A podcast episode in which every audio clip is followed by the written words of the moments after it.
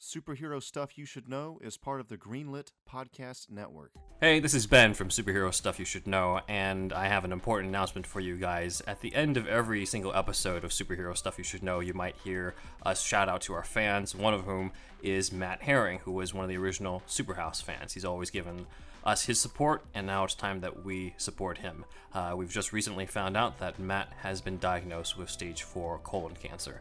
And as a cancer survivor myself, I know personally that there's a lot of emotional and financial strain that comes into that.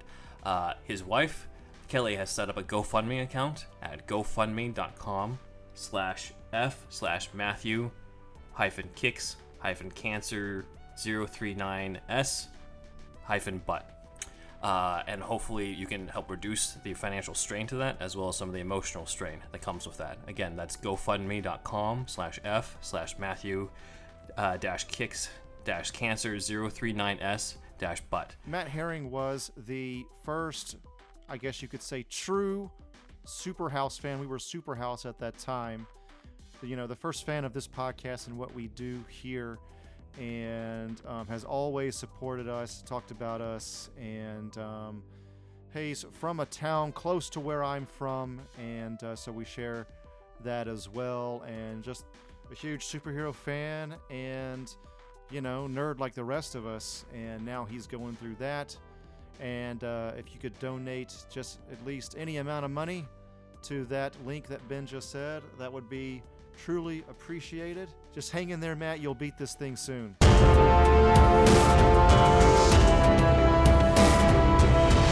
General Steppenwolf, come forward. Do I get to come home? Not yet. You owe me 10,000 worlds. Remember, you betrayed me and. th- I don't know, there's, there's something off about your eyes. There's something not dark enough. Yes, there's something not evil enough about your eyes, Steppenwolf. By God, they almost look like a cute little animal's eyes. You look like you're f- from a fucking anime. I was not aware that you watched anime, Desaad. I fucking love that shit. It's so gory and evil. Well, I learn something about my staff every day. Sailor Moon rules, but not uh, not does not rule as much as yourself, Master Darkseid. They're eh, very good. I needed you to save that for a minute there. I was getting worried that you had lost your commitment to the merciful Lord Darkseid. I would never do such a thing, Granny Goodness.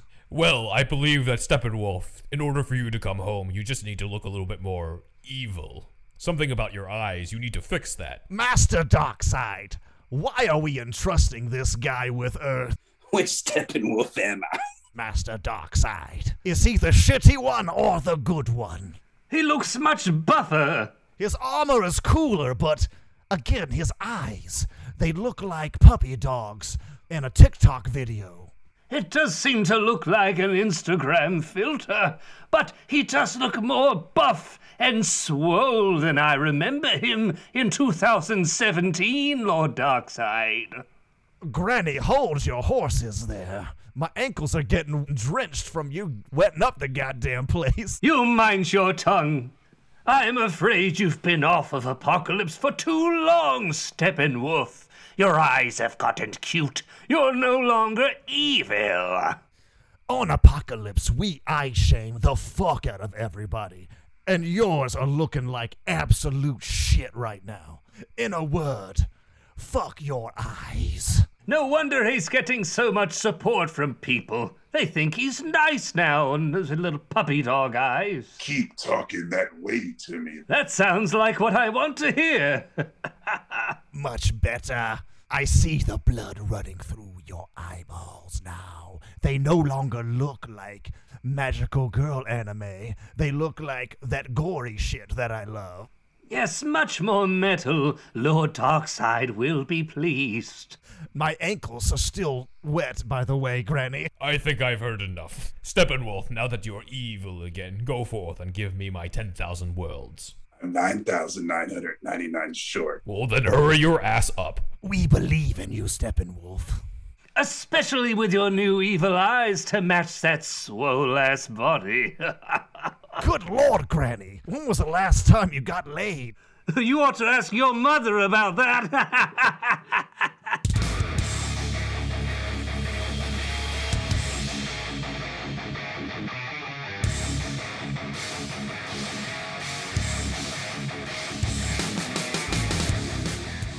Welcome to Superhero Stuff You Should Know, a Superhouse podcast. This is Ben, the man who knows too much about Batman. I've got my batarangs, I've got my ionized gauntlets here. I'm ready to go, and we've put together the Justice League of our own podcast guest today, haven't we, Andrew?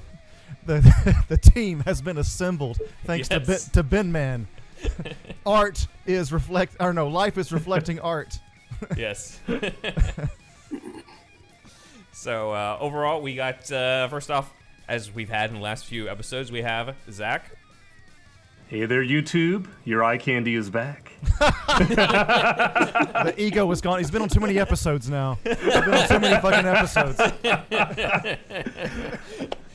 And then we haven't had him in a while, but we also have Dustin Lee Massey.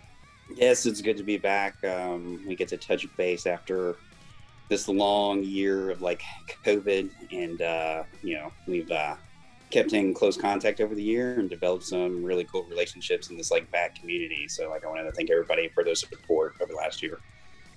Awesome. Awesome. Yeah, no, certainly. The last time we talked was on uh, the Contagion and Arkham Asylum episodes, and I think at that point we just who knew like how the Snyder Cut would turn out, but here it is. So today we're going to start our new I think series. at that point we didn't even know it all. I don't think we did. No, no, No, we did. We did not. I don't think we knew. no, no. So uh, we're going to start our new series, Justice League. We had Snyder versus critics. Now it's Snyder versus Whedon. Uh, we've seen the 2017 cut where 50% of it was rewritten and reshot by Joss Whedon, notoriously. Uh, and we've now seen the 2021 cut that was completely shot by Zack Snyder, true to his vision. And for those who don't know the reasons why there are two versions of Justice League, or they know someone who doesn't understand why are they re-releasing this again, uh, we have a mini episode coming out on why the Snyder Cut exists and why that's a good thing, and that goes to the full behind the scenes story. These guys already know it, so I'm not going to take up their time to do it, but check that out if you haven't already. If you already know the story and you already want to see our analysis, here you are. So thank you. Uh, but keep watching. We're going to dive into each beat of Snyder's version and the Whedon version and go into why we prefer one over the other. But before we do, we might as well just go into our quick, you know, opinions on the 2017 theatrical cut versus the Snyder cut let's keep it to a quick, you know, one minute thoughts, and you know we're breaking everything down later. So we might as well start with uh, let's go in reverse order then. Uh, Dustin, give us your thoughts on the original cut versus this new Snyder cut. Um, my initial reaction was just like I knew it was going to be better, but I was just amazed at how completely different the movie was, and um, it was really like this eye opener in terms of how much influence the production companies like have over the films and the Frankenstein monster they created in 2017. So it was real eye opener for me. Awesome, Zach. Damn, it was good.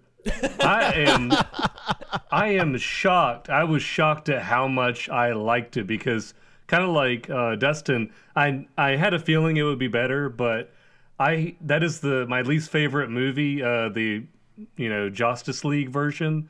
Uh, like I said before, that's the one movie I don't own with Batman in it, like a Batman on film.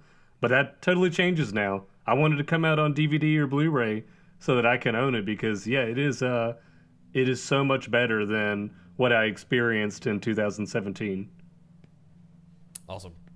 Uh, for me, I mean, we have a whole three-hour episode back in 2017 on what we thought of Justice League. At Justice League, we spent way too much time talking about it, honestly, for what it deserved. Uh, but to quote Superman in this movie, our feelings were not impressed. So, you know, it was generic. It had no emotional impact on me. And then, like two years ago, you know, there was talk of a Snyder cut, but we didn't really know the details of it. We didn't know like how severely it was butchered. We just thought like, okay, like Snyder just had a different version. And at the time, and I'm, you know, I'm gonna put my foot in my mouth here. At the time, I was just like, eh, I don't really care if it comes out. It's probably not gonna make much of an impact. It's probably, you know, maybe it'll be a little better, but that's it. Again, that was before we found out how much Darkseid there was. That was before we found out the abuse that Ray Fisher endured. So to paraphrase Ray Fisher, uh, one, in one of his tweets, I would like to forcefully retract every word of that statement. I was wrong. the first five minutes had more emotional impact on me than the whole two hours of Justice League. This is unquestionably a different movie, a better movie. You know, I have agreed with a lot of the criticisms of, of Man of Steel and Batman vs Superman, even though I have also defended on other criticisms on this podcast, as you saw in previous episodes. But this is this is the best of Zack Snyder's DC movies, in my opinion. This is better than Man of Steel. This is better than Batman vs Superman, either version. Uh, it's the closest thing to a Justice League movie that I've always wanted, way more so than the Justice League one. I've always wanted something that had some weight to it, and this is the one. And I just didn't realize this was the one. Uh, but you know, even if I might have seen a little bit more critical on Snyder in the past, if this is Snyder unhinged and the past is Snyder, you know, on a leash, I want to see more of Snyder unhinged. So I, you know, I'm a Zack Snyder fan through this movie. I want the Snyder to come back to right the ship on DC. Hashtag restore the Snyderverse. Over to Andrew. Release the Kraken. Yeah, I mean, we need Snyder Unleashed all the time. This movie was better in basically every way imaginable. I liked Avengers 1 a lot. I saw Avengers 1 four times in the theater. I'm like Joss Whedon had my money. Okay? I'm I'm not trying to like hate, but I mean well, the, we're not going to get into the drama in this episode, I think, between him and uh, Snyder personally. But I mean, it was just it's it's amazing how much better it is, and just like kind of a meta commentary here before we get more granular is like Snyder has the most interesting career in Hollywood now because, it, it- you know, it's like Tom Brady is boring. He wins too fucking much. You know, losing sometimes is fucking interesting. Mm-hmm. And like Snyder having these losses, you know, it's it's like, and then he comes back like this, and you know, w- w- we all know about the loss of his daughter, and you know, there's the credit at the end, and you know, does suffering make for better art? You know, that's a whole other topic maybe, but it's just like for me, it's the most interesting fucking career in Hollywood right now. It mm-hmm. really, he really is. So, and uh, I guess now we're leading into our next part in which we give a fucking applause because, of course, he deserves it from us, right, guys? It's so due, yes. it's That's time right. to applaud Snyder, everybody.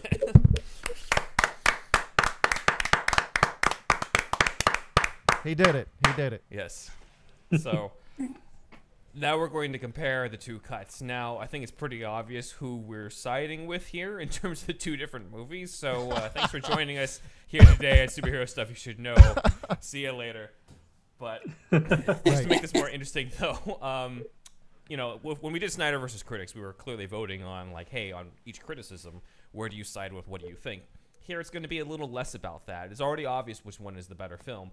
But I think what'd be interesting is to give points, you know, to Snyder and obviously the stuff we liked, but also give points to the original theatrical cut on anything that we like that isn't in this version. So obviously those might, you know, they might feel like pity points, but they also might feel like legit things. Or just like, hey, maybe that they did have a point there to have this element uh, on it. Again, it's probably not going to be nearly as many points as Snyder, but it is interesting to explore because I think there are still people online who sort of see this as just like, oh, this is just a longer version of the same movie. And I think what this series will do is examine not just why the Snyder scenes are different and better, but what makes it good. You know, I think there's a clear difference between this is better than the crap years ago, which doesn't really say much if you think about it, uh, versus this is a good scene. This is a good movie. Uh, so I think for this one, we're going to go into each chapter of Zack Snyder's Justice League and go into the differences and go around, you know, the panel and see what your guys' thoughts were in terms of you know all the major changes along that. So I call it Snyder versus Whedon because Whedon was the one who was basically directing a lot of the reshoots. I am aware that a lot of that came from studio mandates as well as some of the stuff that made it into the quote unquote Justice League was stuff actually shot by Snyder that the studio dictated that stu- that Snyder decided to cut out of the 2021 stuff. So not everything we liked from the Justice League stuff is necessarily from Joss himself. Now, some of it's from the studio, some of it is from Snyder but uh, I'm just going to call it the Whedon cut partially because he is he was the director whose name was on it, and also because I feel like calling it the studio theatrical cut kind of makes it seem like I'm taking the blame off of Whedon on a lot of stuff, and I'd rather not do that. So here it is, Snyder versus Whedon. So uh, the first thing right from the beginning I wanted to point out is that we have different writing credits on both movies. In the 2017 Whedon cut, it was the it said story by Chris Terrio and Zack Snyder, screenplay by Chris Terrio and Joss Whedon. Whedon's only credit on the movie. He did not take a co-director c- credit on that movie. Uh, he probably should have, honestly, just so we knew who to blame. On the Right. uh, new 2021 cut, there's no Joss Whedon credit. It's instead of story by Chris Terrio and Zack Snyder, it's a story by Chris Terrio, Zack Snyder, and Will Beall, and then screenplay by Chris Terrio. Now, who is Will Beall? Why was his name added? Will Beall is, was one of the screenwriters on Aquaman, but he also wrote a Justice League script back in 2012. So it'd be interesting to Oh, dive into that. We will be doing that in our uh, Patreon separate deep dive since we don't have time to go that much into it. We're we've got a whole movie to talk about here. So, uh, chapter one is called "Don't Count on It, Batman," and that is the main chapter we'll be talking about today. And we're going to explore the opening scene where, in the original Snyder cut that we saw this year, it's an opening flashback to Batman versus Superman, with Superman being killed by Doomsday, but also his death cry awakens the mother boxes around the world. We see it awaken the mother box in Victor Stone's apartment, the Atlanteans, the Amazonians.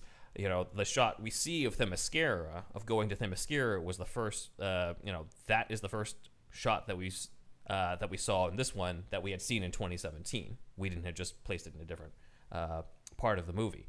Uh, he must have shot this during Batman versus Superman because the continuity is just it's just dead on in terms of just what the characters look like uh, and everything. He must have these must be just alternate shots he shot, or he knew he was going to go into Justice League and he decided to have like these close-ups of Wonder Woman and Batman. There are like no reused shots at all. It was Uh, back it to feels back. like- yeah, Straight up back to back. Yeah, Yeah. they were. That's why they wanted to replace Snyder during production because he's shooting Justice League during the bad reception of Batman vs Superman. Exactly, exactly. Uh, and so it really sinks in here. This is a different movie than what you saw because now going to the theatrical cut in 2017, we didn't get this at all. There was no tie-in with Batman versus Superman in the opening. We didn't start with starts with cell phone footage of Superman talking to children about hope, and most notoriously is the fact that probably nobody was paying attention to the dialogue because uh, Henry Cavill was shooting with uh, a mustache from uh, his time shooting Mission Impossible Fallout, and so they digitally tried to remove the mustache, and the result is 50% of his face looks like a cartoon throughout the entire scene. So. Uh, even though it's a nice sentiment uh, to have Superman talking to children, which we hadn't seen in the previous movies, it just was not nobody really liked the scene. In fact, when I first saw it in the theater, I was like, "You're, you're kidding me? That's what he's gonna look like in this movie." uh, and then Whedon's cut has a whole sequence in Gotham where a robber played by Holt McCallany uh, gets caught by Batman, and Batman uses him as bait to capture a parademon who sort of blows himself up and leaves clues to the three mother boxes, which leads Batman and Alfred to decide to recruit the team.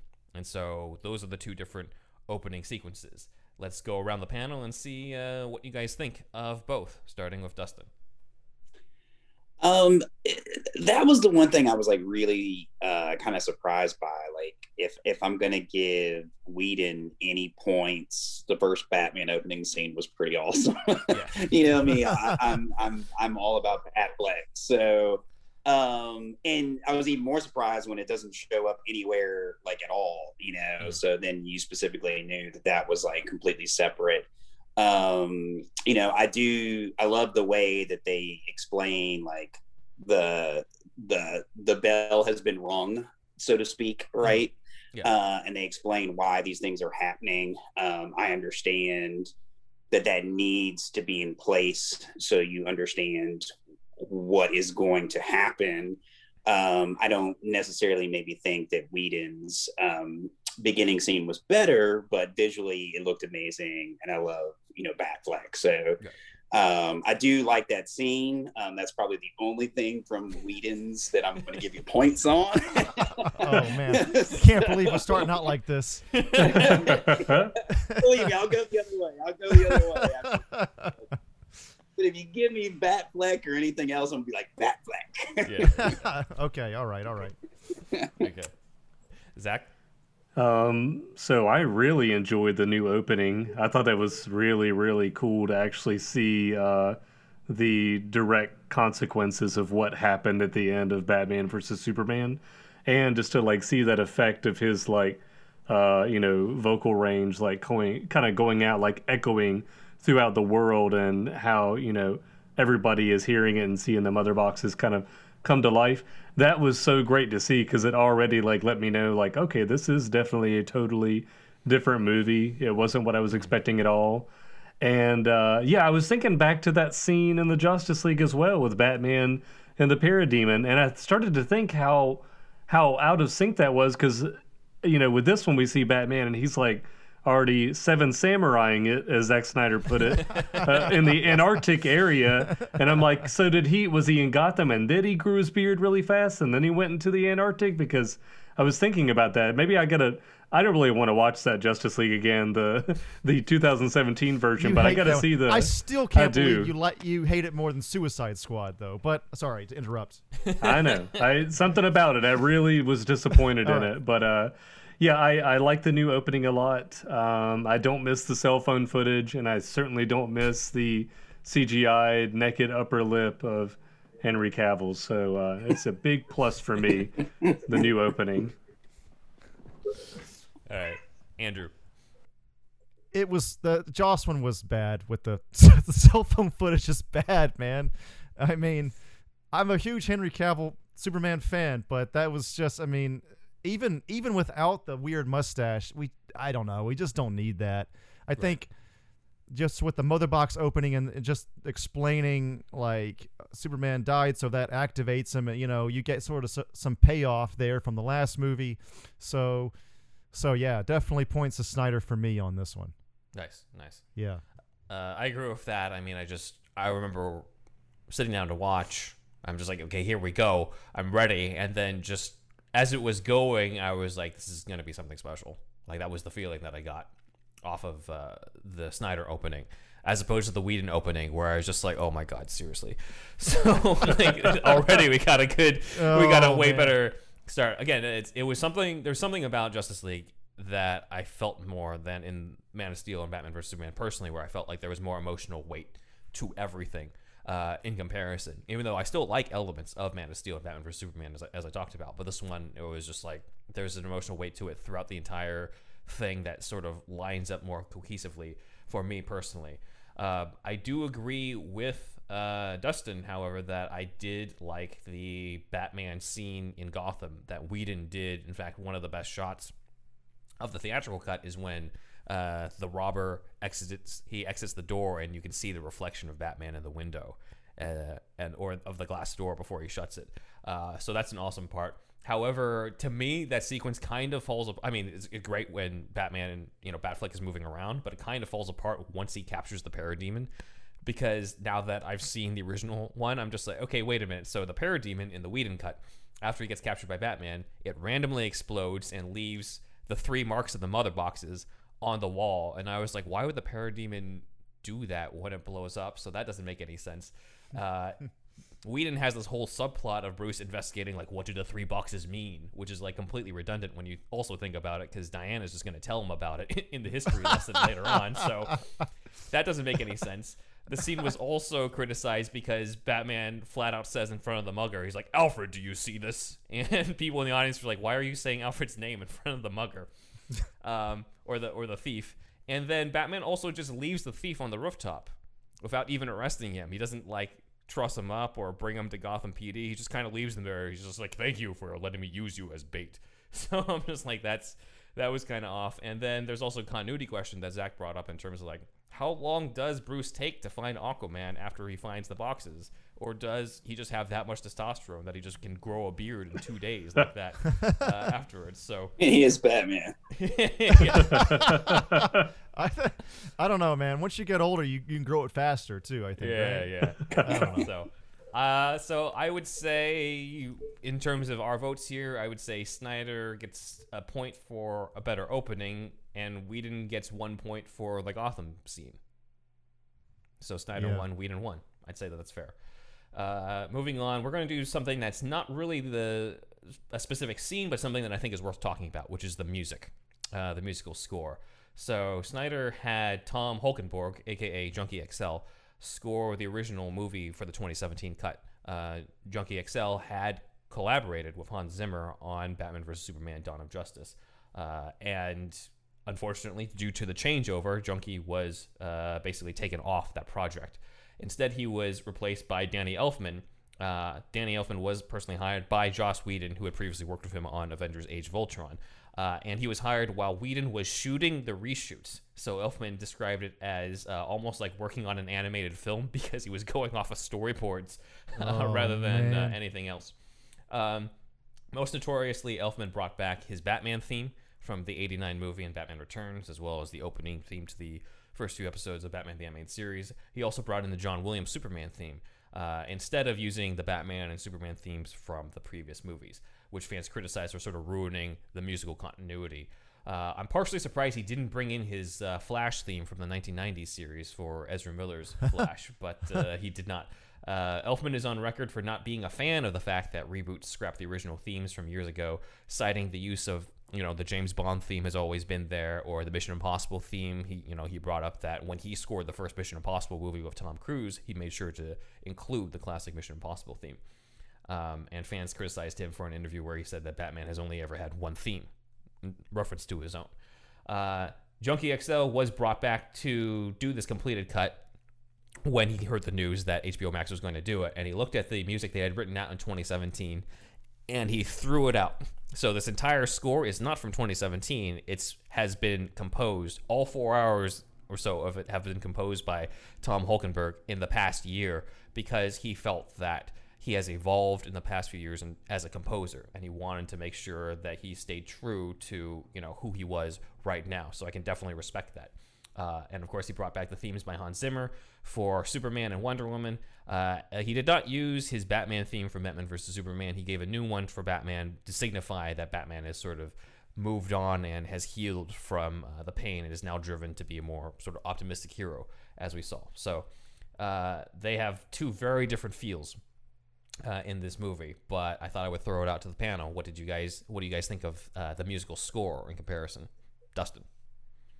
Um, I'll be honest with you. I can't remember the last time that I watched Justice League, so like I couldn't even comment on like the score at all, right? Um, but if we are going to talk about music, the one thing I will bring up is one, um, and this it just felt so like weird and like awkward to me was Arthur Curry is like you're out of your mind, Bruce Wayne dips in the water Oh, and those chicks start singing for way too long and i'm just waiting for ben affleck to be like do you mind? Like what is wrong with you? Like it felt so weird. And then you know the the songs after that were like these like really big like downers. And i understood that like you're trying to create this mood like there's no hope because superman's gone. Mhm. but i just felt the song was bad like it wasn't a good song right and What, the I think that was Icelandic my women's song? Is that what you're talking about? you know, and that's like the um uh the the the one with like um uh something about like you said our gods would never die, you lied. Um the the gods would never uh grow old, you lied. It's uh Lois Lane is going to like the monuments. Oh yeah, yeah, the coffee scene. Yeah. Yeah, yeah. And I was just like, oh man, we followed up the three weird singing chicks from Aquaman right into this song. And it's just like that whole like brief moment. I was like, we just get through this quick? Um, and uh, I don't know, it just all kind of felt awkward. I mean, the rest of it was fine. And, you know, like I get like hyped every time like Wonder Woman's music comes on, like the fight scene, like that, like that just gets you pumped, man. But uh that just those three chicks in the beginning, I just kept waiting for Bruce Wayne to be like, dude, like, could you stop? He's gone. just kept going. All right, Zach. All right. Well, you know, I do love Danny Elfman and I do love his Batman and Spider Man themes, especially, but I really liked this uh, new composition because it really is just much more consistent with the previous movies. And I know that Andrew doesn't like the Wonder Woman theme as much, but I really liked hearing it multiple times throughout this movie, uh, especially during those fight scenes. I thought that was really, really, really cool. So, yeah, I did think the the three Icelandic women singing was kind of strange. I think I was just kind of like zoning into the movie at that point, so I wasn't really like thinking about how awkward it was. But um, I don't know. I kind of like the Nick Cave song after that, so I was I'm pretty happy with the score overall of this movie, and I have been listening to it a little bit, um, you know, separate now that I've watched the film. So yeah, I think it's a big plus to have the Junkie XL soundtrack. So it's cool. I didn't know that he did a new one, a completely brand new one now. Yeah. No, it's awesome. Andrew? I am absolutely terrible at noticing scores while I watch a movie. I do not pick up on that stuff unless it's like Avengers. I did bum bum ba or whatever. Like that one I Right. get, but uh, I don't know. I'm not the one to judge. I love music, but when it comes to movie scores, I'm just I don't know. When I watch it, I'm kind of passive about it. So. I can't say either way. Didn't notice any. Didn't notice any Batman score difference. Icelandic women singing it did last a long time, but I think what Snyder's trying to do there is basically uh he's a god to them at this point. He's a I agree, savior. yeah. He's a savior figure. So they're like almost damn near making a fucking religion around this guy. Which, Yeah. which I saw is, that too, yeah. Which is kind of funny and silly. But I'm at the point now where I'm like, Marvel would never do that shit. So I kind of Yeah. like it. you know what I mean? so I kind of give him the point on that one, even Yeah, though yeah. it is kind of long and awkward. I, I don't know. We just had like, and again, I love Marvel shit. I loved Mm-hmm. WandaVision. I love all that shit. I'm a slut. I like it all. You know what I'm saying? so, I but I, that's but that's what it is. So I like I liked that too. So so yeah. Nice, nice. Uh, my original stance on this was just like, uh, you know, Junkie XL, he'll, probably fit more, but you know, whether or not his is going to be necessarily more memorable, you know, we'll see. Uh, and I always sort of felt that Elfman in his original score got more flack for mainly just not being Hans Zimmer or Junkie XL, uh, rather than having something that was bad uh, necessarily. You don't really hire Danny Elfman to be Hans Zimmer; you hire him to be Elfman uh, on it. So uh, now that I've seen the movie, though, I agree with Zach. Like it really has like a lot more emotional weight to it than any of what Elfman had done in the previous one. And again, we're comparing a guy who had like you know months and storyboards to work off of versus you know a guy who has been wanting to be part of this movie since 2017 finally gets the opportunity and decides to scrap everything beforehand and challenge himself as a composer while locked up in covid like there's a big difference in terms of output uh, on that Right. I, I think Elfman's score also gets a little bit too much of a bad rap because of what he said about there only being one Batman theme. I mean, the guy did what he was hired to do, and his Batman theme is, frankly, the most iconic Batman theme outside of Neal Hefti's 1966 one. Uh, Junkie's new Batman theme is fine. It's interesting. It's not my favorite. I'm warming up to it.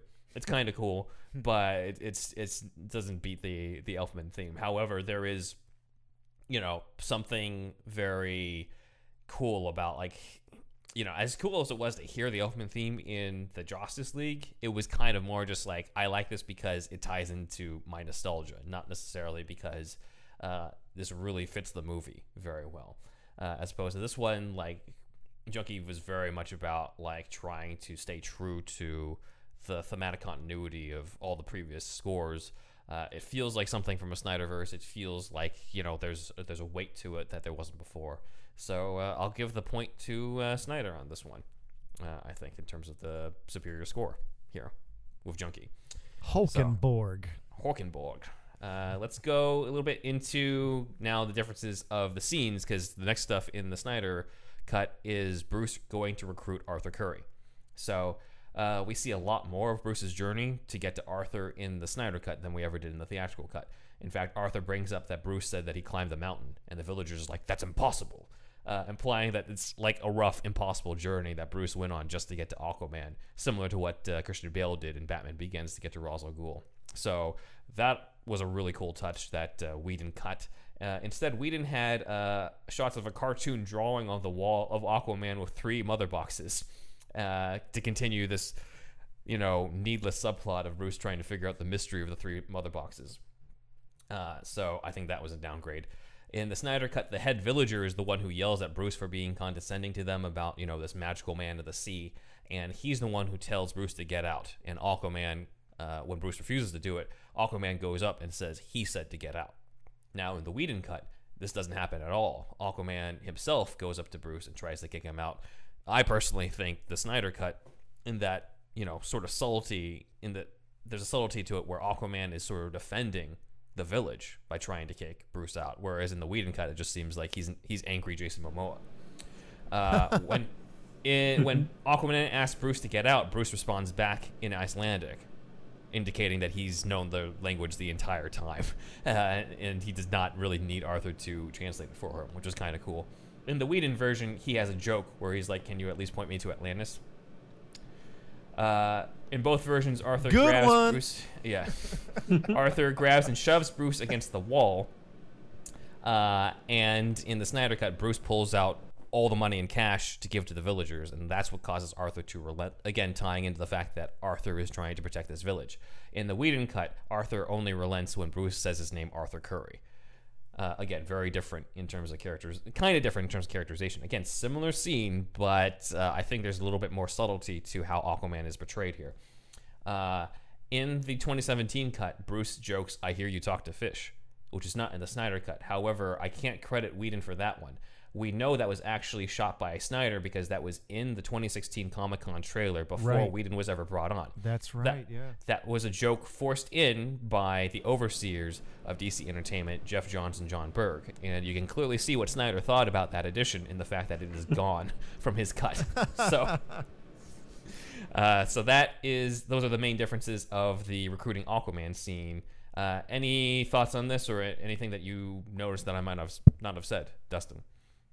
Um, well, I think the thing, like, like listening to you talk, like, Yeah. I feel like um, you're saying that the scene is more about Aquaman, but for me, I felt like it was more about Batman because it shows that detective side. Like, when he hands the money, I think it's it's you know he's putting him down less because it's about him taking care of the village, but he comes to the realization that like Batman already knows who he is.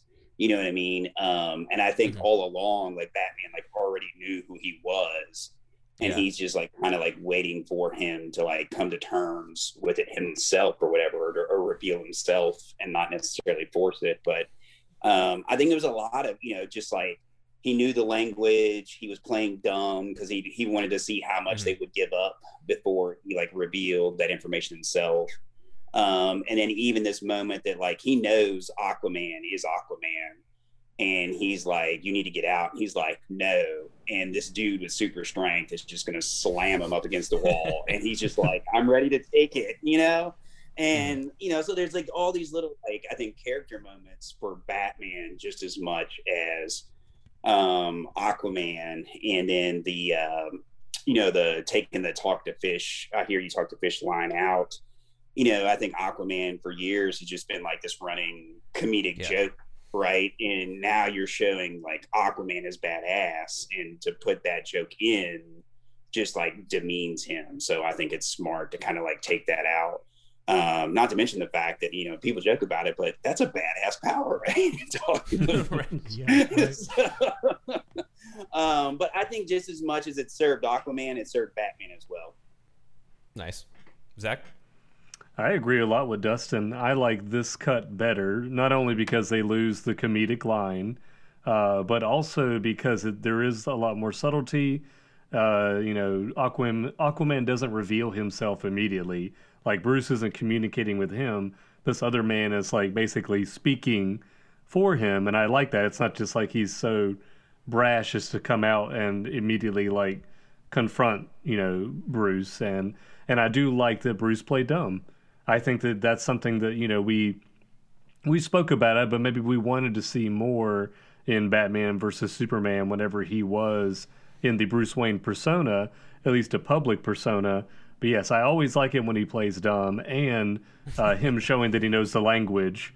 It's like you know he is smarter than everyone expects. He's you know just as smarter uh, smarter than Lex Luthor, and he I like seeing that more. So yeah, that the scene that was uh, given to us with the Snyder cut was you know leaps and bounds ahead of uh, Justice League, and it really was just some subtle changes.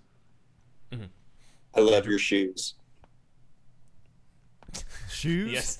That's what he Oh. says to Mercy in uh, Batman vs Superman. Oh, yeah. oh. yeah, yeah, yeah, yeah, yeah. right.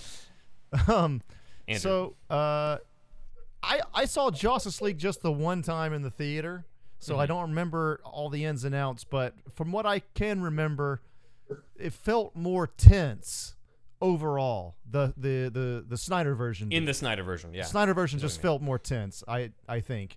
Well, he's not joking about Atlantis. so He's not jo- yeah, yeah. He took out the jokes that deflate it too, so so that's good. And um, I think you know people like shit on Momoa sometimes for not having acting ability, but I don't know. I think he's good enough for what he does, and like on top of acting ability, there's something called screen presence, and I think hmm. that really shows in this. And it just looks like he could eat Bruce Wayne alive. That's the that's the impression I get. he's a he's you don't fear any you don't feel any fear from him whatsoever. He's like, who the fuck is this guy that walked into my fucking village? You know what I mean? Mm-hmm. Like Momoa really exudes badassness through and through. So, um, yeah, I don't know. Uh, yeah, definitely Snyder again for sure. Yeah, yeah, of course, of course. Uh, I agree. I think that this is. I, I definitely agree with, with Dustin. I, I was noticing the Aquaman stuff, but the character stuff for, for Bruce as well is uh, very well laid out. There's something about Jason Momoa's eyes as well uh, in this scene specifically that you know you can tell that there's like this hidden rage there, and you know you know Bruce knows that it's him because he saw the footage of him in Batman versus Superman as well.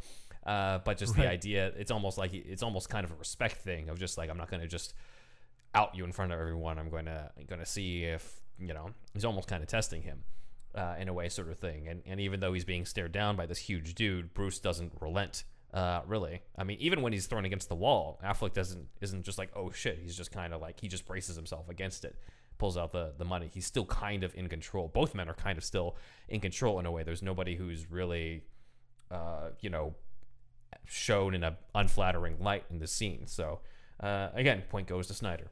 Before we move on, just one thing more about this scene. And this is with every hero he introduces with Snyder. Maybe this is the other one too. I can't remember, but correct me if I'm wrong. But he sh- he's take he seems to take Snyder seems to take care to show that these guys are already helping people. You know, yeah, He's yeah. helping this villagers. Flash is helping Iris, uh, and so on. You know, Cyborg with the ATM. yeah, Every introduction, like they're already doing heroic shit. Mhm. And um, I guess you see it first with Aquaman, which is which is cool. So yeah, yeah. There was definitely there was definitely a sense of that even from the first trailer of Justice League, where he's just like you know he brings fish to the villagers, Right. that type of stuff. So uh, that was awesome. Uh, moving on to the next part with Aquaman before we get to the break, which is the scene outside leading to Dustin's favorite song with the Icelandic people singing. Can't get enough.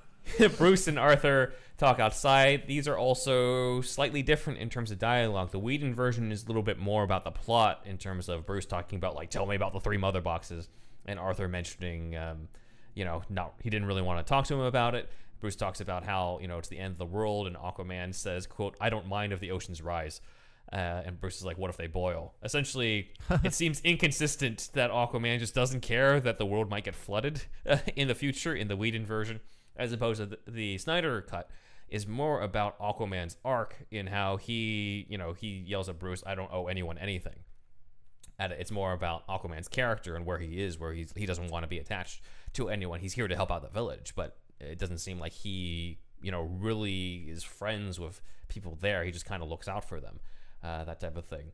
Uh, Aquaman goes into the water differently in both cuts. Uh, he kind of goes into the water in between cuts in the Snyder cut, so you don't actually see him go in, uh, as opposed to the Whedon cut, where, uh, according to uh, one of our one of our friends at Superhouse, said that he goes back in like a dolphin in the Whedon cut, where he just sort of leaps back. he's Flipper. he's flipping in. Uh, and then, of course, Snyder, the Snyder Cut has the beat with the villagers singing. Obviously, this was not in the Whedon cut, and I have a feeling if Snyder had released this in 2017, that w- might have been one of the first things to go, simply because it's not. It's one of those things that's a nice touch if you, eh, you know, if you're like Andrew and me and feel like that was kind of a nice, like religious type of thing. But it's ultimately superfluous to you know Aquaman's character and the plot. So anyway, those are the differences in terms of this outside scene. Dustin, I have a feeling I know what you're going to say about this, but to you on. Uh,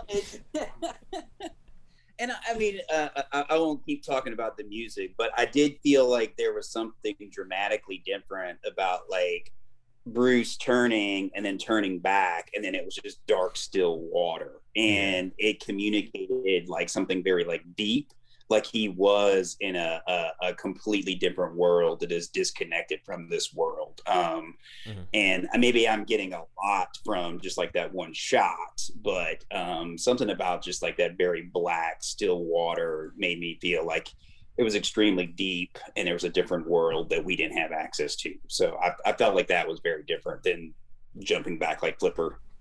yes. All right.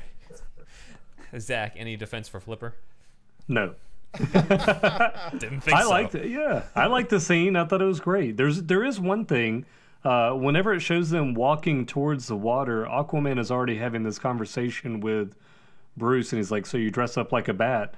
Uh, Yeah. Now I can't remember. Did Bruce reveal himself when he was in the ca- in the little place, or is, is that just kind of off screen where he's like, you know, I'm putting off together this screen, yeah. team. I'm Batman. So he's just like, you know, Yeah.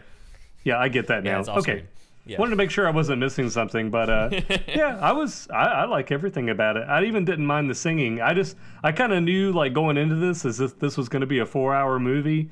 So I was just like, all right, I'm just gonna like watch every single bit of this. So I wasn't thinking about in. pacing. I was like, just taking his time. Andrew. Oh man, I mean, yeah, I liked it. I think that well, I, I like to talk about the Aquaman's arc. You said this kind of reveals we're starting to get an Aquaman's arc, which yeah, I think I figured it out as I was revisiting. But yeah, keep going. which is cool because and with four hours you have enough time to have like seven people's arcs or whatever well technically it's probably what five maybe um, we'll get into Yeah. that in a minute i guess but Mhm.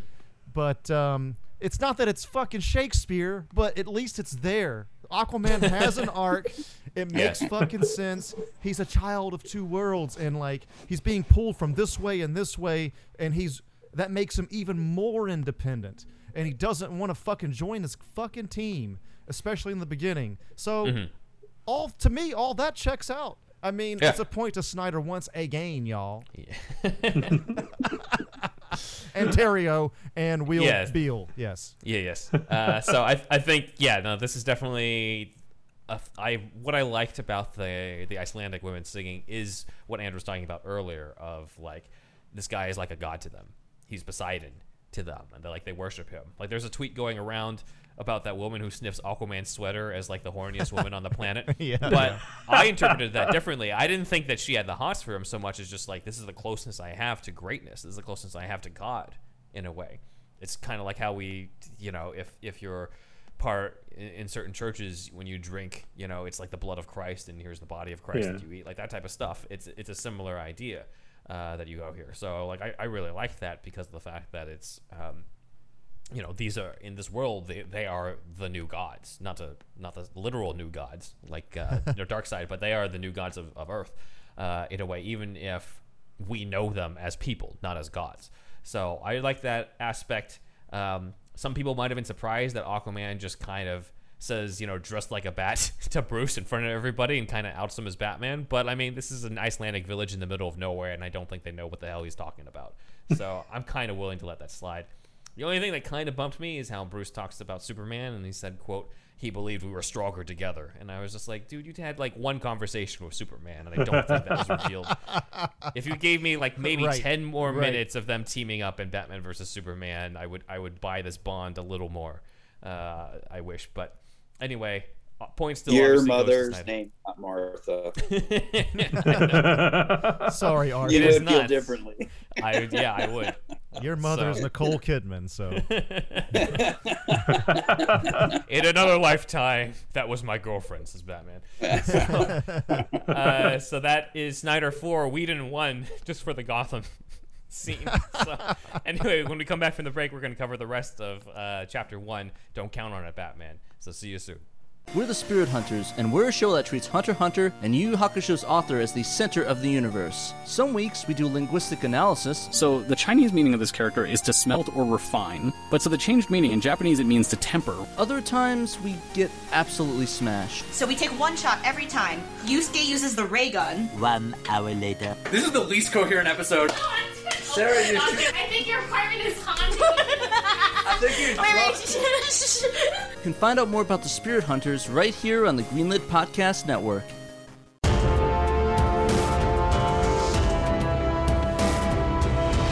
What do you think of my suit, Bruce? First of all, I always knew you were going to come back at some point. Welcome back to the land of the living. Thanks. Second of all, it looks like you're kind of cramping my style, Clark. Cramping your style.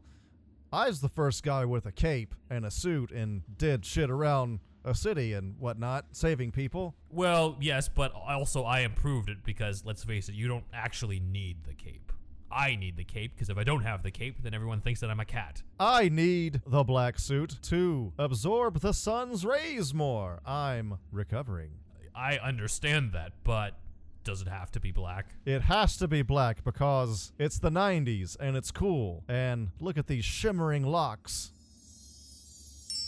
Yes, everybody likes your new hairstyle, Clark, but back to the suit. I think that.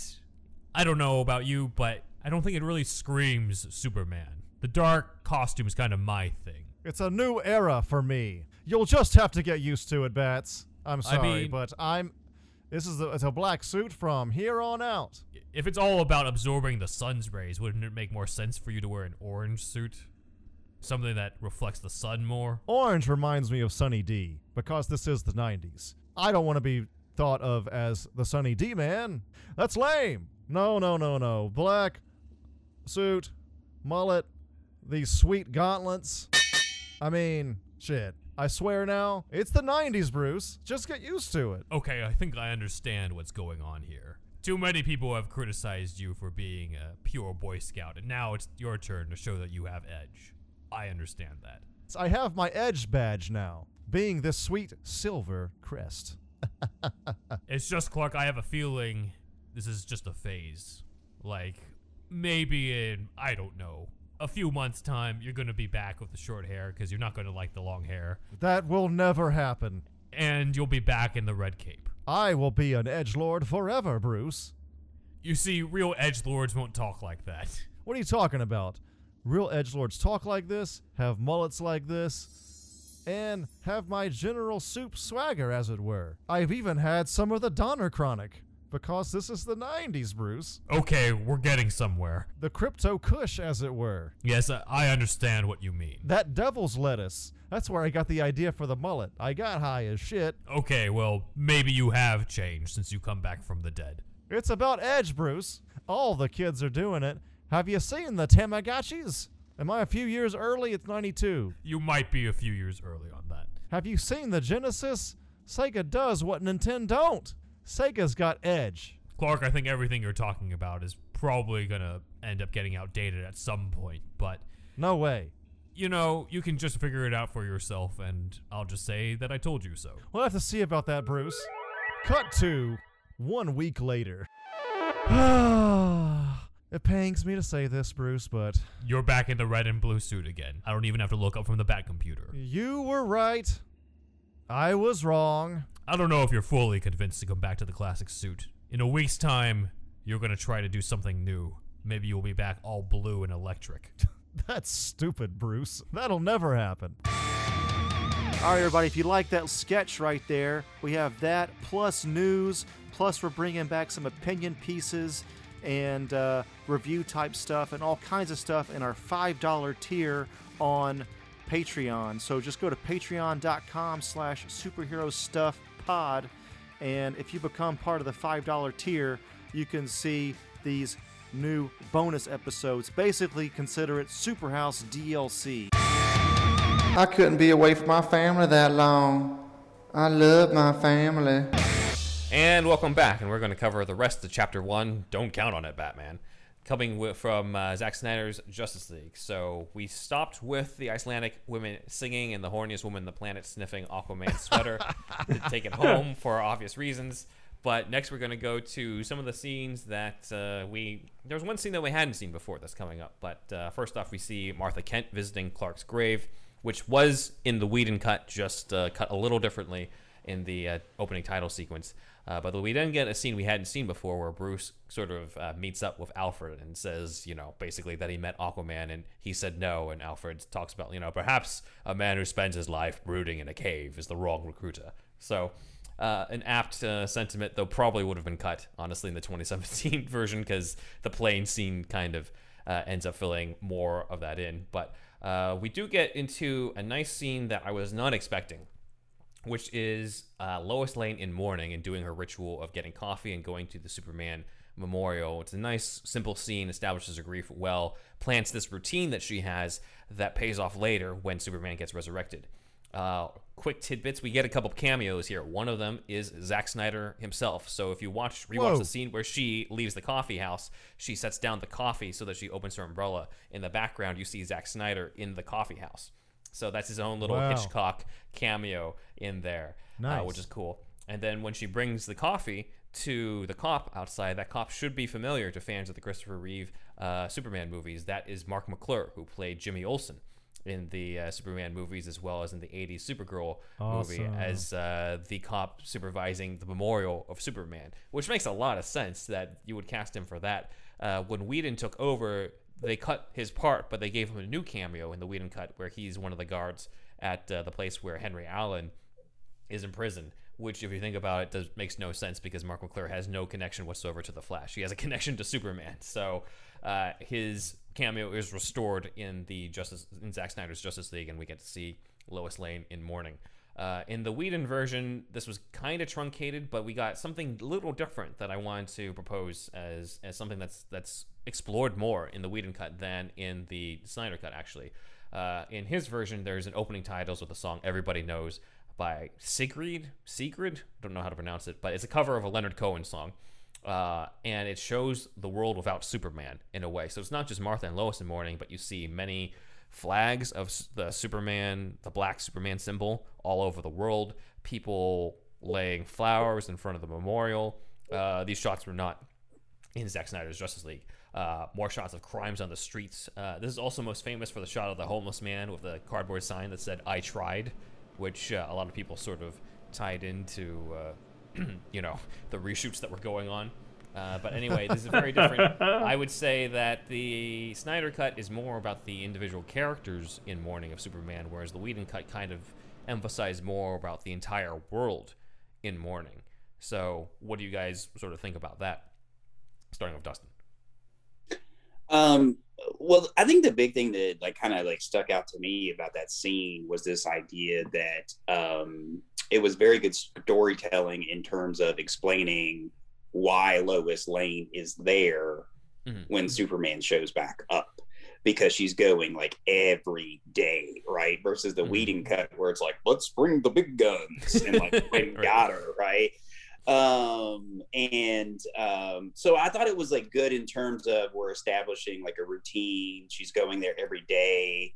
Um you know when superman comes back it's this idea of like he kind of knows who he is but he doesn't and the first place he's going is the last place that he was alive you know? So there's like all these things that kind of like match up. So i thought it was a very good kind of like um storytelling you know moment uh to explain like how this is to happen and not just be like a coincidence you know? Um and i and i think it's also more in line with like um this idea of you know like everybody mourning superman um like it, i think back about man of steel and that's that shot where he's like coming down and everybody's like reaching up to him like he's this god or whatever and like the impact that he has like on everybody. Um so i think you know that kind of makes sense to you know um draw this idea that like everybody's mourning versus maybe just Lois Lane. So like if Whedon's doing that, that kind of like makes sense to tie it to you know um, other versions uh, or earlier examples of uh, how Superman affected people. Um, and then I, I think you mentioned did you you say something about Flash's scene being put back in there? I'm sorry, like I thought. Uh, ba- basically, I was saying that the actor who played Jimmy Olsen in the Christopher Reeve movies has different cameos in in the cut. So in this one, he's the cop who is supervising the memorial. Yeah, yeah, He's the yeah, one that Lois yeah. gives the coffee to. He wasn't playing that cop in the Whedon cut. In the Whedon cut, he was part of the scenes where Flash visits his dad in prison. Oh, and I was just saying, like, that doesn't really make sense because you're basically like he has no connection. He's from the Superman Yeah. He's not from the Flash TV show. Or Oh, okay, So okay, yeah, I was saying this yeah. is better, way better cameo. Yeah, yeah. But overall, I thought it was just it was better storytelling in terms of like we're setting up this moment that's going to happen, and it makes more Mhm. sense like at the end instead of like bringing the big guns. Right, right. Zach. Hmm, That's yeah, I definitely like the Snyder ver- Snyder version better. I feel like the Whedon cut version was a little heavy-handed as far as the way it shows like oh crime is just spite and everybody's in mourning because I still feel like I just think it's such a big turnaround in Batman versus Superman because you have all these people that are uh, you know out there wearing like anti-Superman outfits and memorabilia and they're all just bitching about him the whole movie and then all of a sudden there's a great big funeral for Superman and everybody loves him. But now they're in mourning because he's gone. It just feels like a really big turnaround for me. Uh, so I like it better that it focuses just on, you know, Lois's routine and her mourning. I mean, you can get the sense that there's like hopelessness in the world without kind of having this montage of, you know, negativity. Although I do like that song, it just I, I didn't miss that um, that combination of scenes. Uh, I did have a question. Did did they ever explain the time frame? Uh, how long has it been since Superman died? Uh, long enough for Ben Affleck to grow a beard. Okay, so maybe like two that I got weeks. Three hours. Probably. Because all I can think is like, is that statue still broken? Like, haven't they Yeah. tried to put Yeah, it back no. together yet? I, I would say it's probably within a couple weeks or so if you think about it, because Bruce pretty much is just like, help me find the others like you at the funeral, and then he goes off, and then presumably he just goes to Iceland at that point. Right. Uh, immediately afterwards. And um, it's also, yeah, it, it, it probably isn't like a year or anything. It's probably a Yeah. month at the very most, I would say, especially given some of the other stuff that we'll dive into.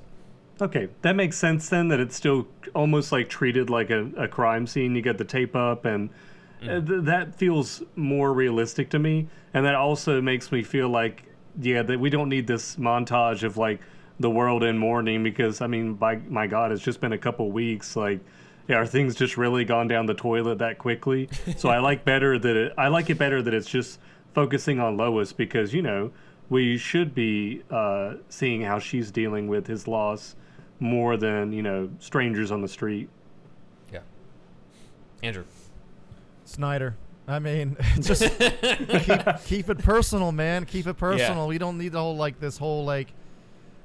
I mean, it's I understand the reason behind it, but it's still just from a filmmaking perspective, from a storytelling perspective, you want to just see the world through Lois's eyes in this scene, than just see the just see images of the world. I guess like the fact that she's going here every day. I mean, there's something. She's definitely in the mourning process, you know. So. Um, and she's also helping people with coffee, so she's doing a little mini heroic right. thing also in her, in her own right. Uh, so yeah, I, I mean it's it's definitely better. I think. Yeah, yeah.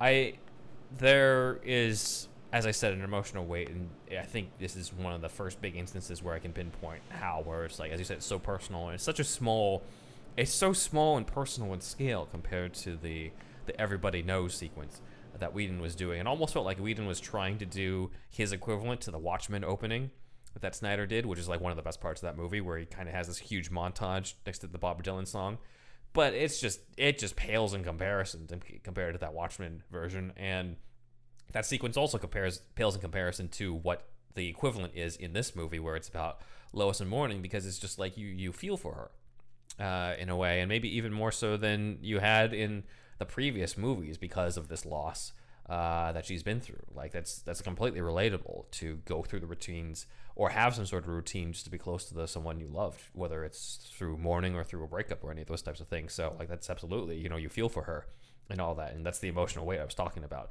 So.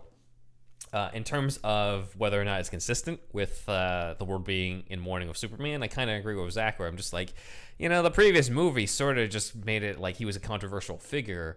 So, and this is one of the many instances where the Justice League cut sort of felt like a sequel to some Batman and Superman movies we hadn't seen, where Superman was a little bit more traditional and Batman and Superman had, you know, this bromance, uh, as opposed to this one, which is clearly, you know, a sequel to what we had seen before.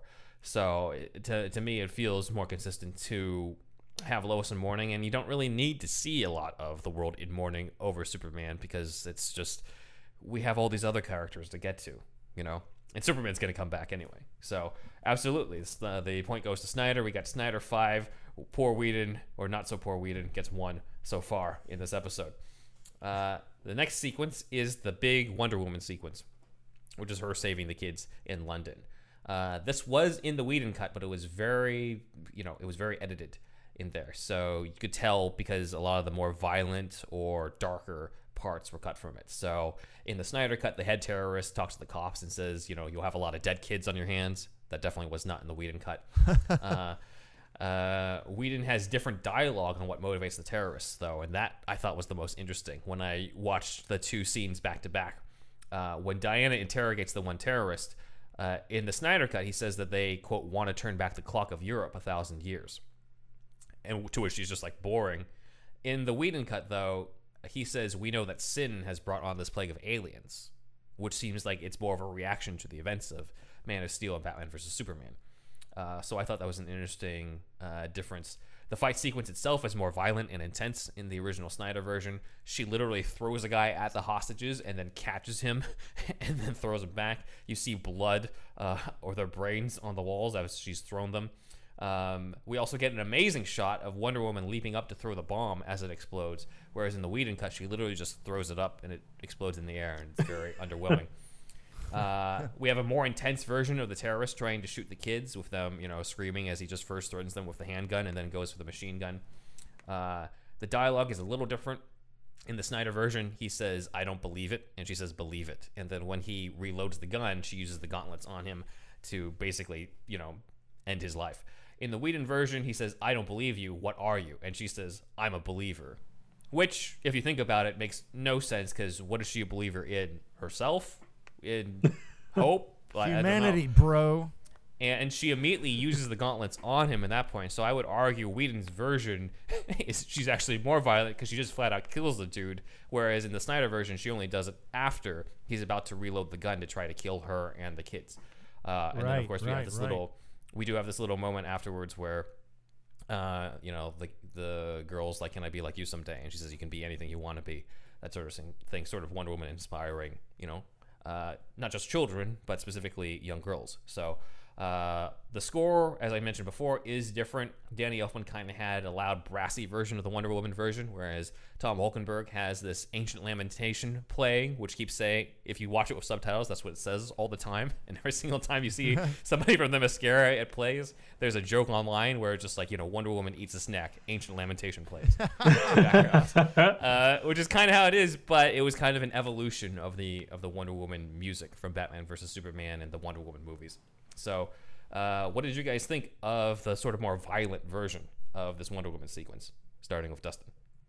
So uh, my response is probably going to be completely different and unexpected than anybody else. But I teach art history at a college level, and um, part of what I cover is the Hawkeye Initiative, where they actually take um, female. Uh, they take comic book covers with female characters Mhm. and they put males in the same pose to highlight sexual objectification. Mm. Now, for me, the first time I watched the Joss Whedon cut, I was just like blown away because that fight scene was shot. So we got tons of upskirt shots of Wonder Woman. Mhm. And that was the first thing that stood out to me when I saw it in the theater. I was like, this is ridiculous because we came off a Wonder Woman that was Right. awesome Mhm. and you go into Justice League, and I'm like, we're creatively shooting everything so we can see a per skirt. Mhm. And with the Snyder cut, none of that was in there. Like it was all just like the action scene. And I was like, thank you. Right. So, um, you know, the Amazons, um, I think are still revealing more in the Snyder cut than versus like the Wonder Woman movie but it Mhm. may also be done in a way to like make sense because they're like supposed to be like like Brooke Ence is like one of the crossfitters that's like holding up the. The the wall or whatever. But um, so they want to show that they're strong. But just the objectification of women, right? Like there's a functional purpose for Snyder versus Joss Whedon. It's just objectifying women. Um, and like for me, that was the thing that I was like looking for because when I saw it in the theater, I was like, this is ridiculous. And then when I watched the Snyder cut, I was like, okay, they took those out. So, um, so that's probably a little bit different. Um, and the other No, thing, well, I thank really you for bringing that up. Yeah. Yeah, the other thing that um, I really liked though was her shooting out because a lot of the criticism of the last Wonder Woman movie was like, well, why can she fly, right? And she couldn't fly later on. And like for me, I interpret it as that like she, this is possibly maybe her flying when she went straight up and took the bomb out. Yeah. So I thought that kind of like tied it in and like she's just choosing to fly or not to fly, but she's perfectly capable. So I thought that was a great tie-in. But overall, like just like for functional purposes, it was much better, right? Um, and we're not um, solely focused on objectifying Wonder Woman. So definitely Zack Snyder. Mhm. Yeah, thank you for bringing that up, Dustin. Zach? Boy, is Not only badass. that, the, even the little girl scene, like you can be whatever you want, right? Yeah, like yeah, of course. empowering women, right? Mhm. Like like the whole thing's empowering women, right? So, Mm-hmm. um, yeah, I'll stop. Back to Zach. Zach said it was badass. Yeah, that scene was badass. I honestly couldn't remember much of what I had seen in the Justice League because I was like, what did he cut? Because this was so good. I just, my favorite thing, I guess, was whenever she did, uh, after she interrogated the one terrorist, when she busted in there and she was just like, and it's like, yeah, yeah. all the bullets are bouncing off while she was running at the same time. I was like, whoa, I, was, I don't know, something about that. It it made up for Wonder Woman 84 in spades. Just that first scene, I was like, God, that is cool. So yeah, that that whole scene was just so much better.